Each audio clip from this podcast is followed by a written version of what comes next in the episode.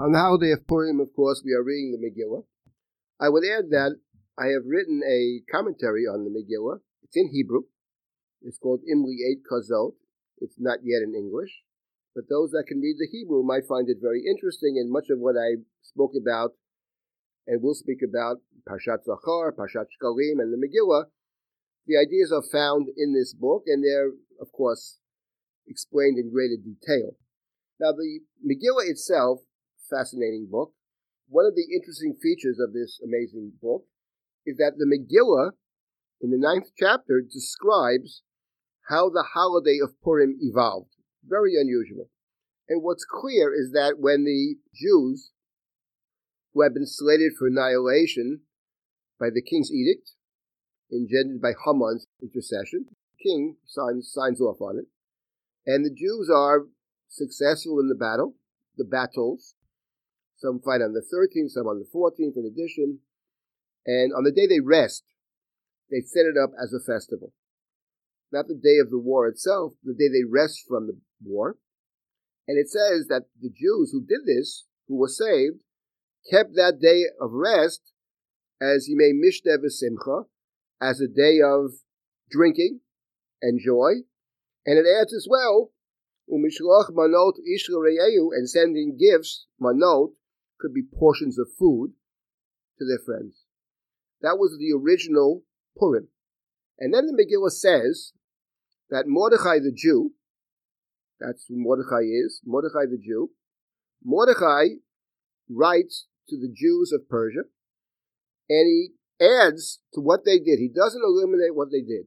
You can keep what you did, but he adds two very important points. The first thing is that in the initial Purim, it sounds from the Megillah, it's just one day, the fourteenth of Adar.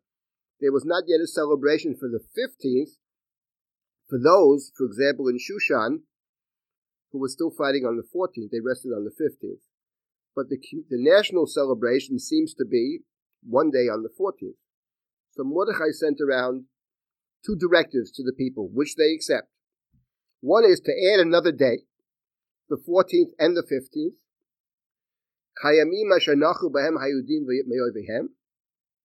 days, days plural, that the Jews rested from their enemies. It's not clear in the Megillah whether everybody kept two days, or whether it was our practice, the people in walled cities kept the second day, the fifteenth, what we call nowadays Shushan Purim, and all the other Jews kept the fourteenth day. Not clear, but in any event, it's a two-day festival. And the other thing Mordechai added to the mishloach manot ish l're'ehu, to the sending of gifts to the friends, was Matanot Evyonim, gifts to the poor. And the gifts to the poor is very interesting. First, let me get to mishloach manot ish l're'ehu. There are those who connect mishloach manot ish l're'ehu to the story in Nechemia, when on the first day of the seventh month, the Jews were very sad, and they were commanded to celebrate this day, which today we call Rosh Hashanah, and to send manot li'ein nachon lo, to send gifts to those that don't have. There's some who connect mishloach manot li'ein nachon lo, to send gifts to those who don't have, to what it says in the Megillah, that the Jews send manot, send gifts or food portions, ish l're'ehu. But in my view, that's a mistake. Those two things are not the same. Mishloach manot li'ein nachon lo, to send gifts to those that don't have, that's a very Jewish thing.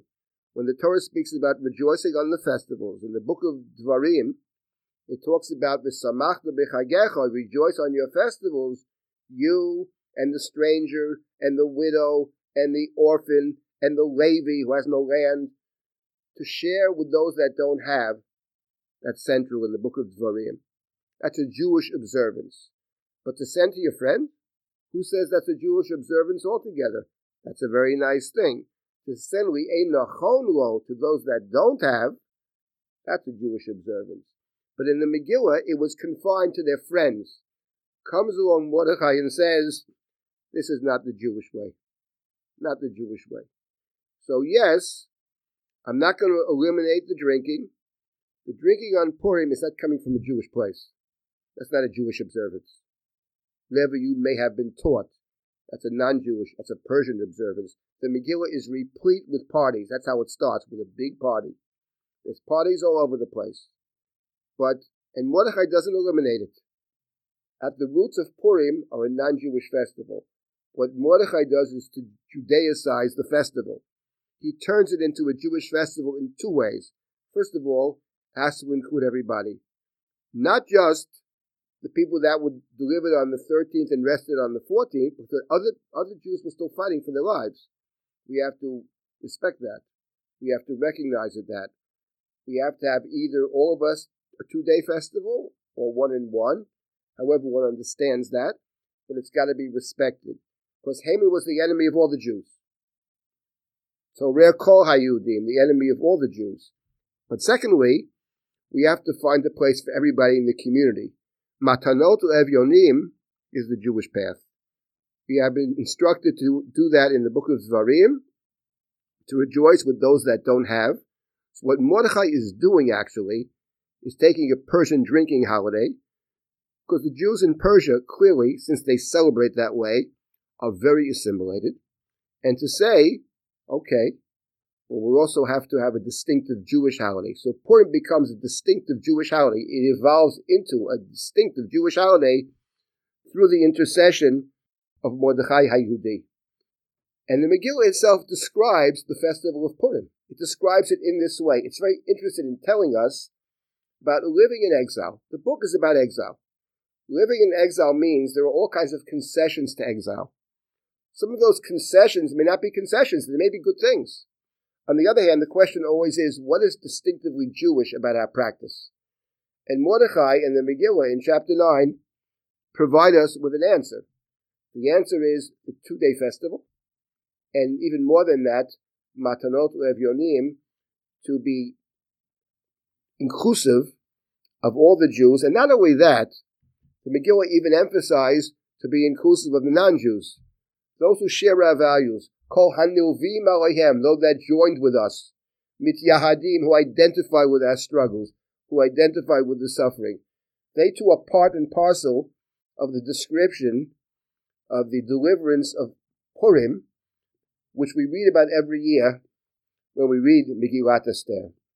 So that's the way Purim, our Purim, has evolved as described in chapter nine of Megillat Esther.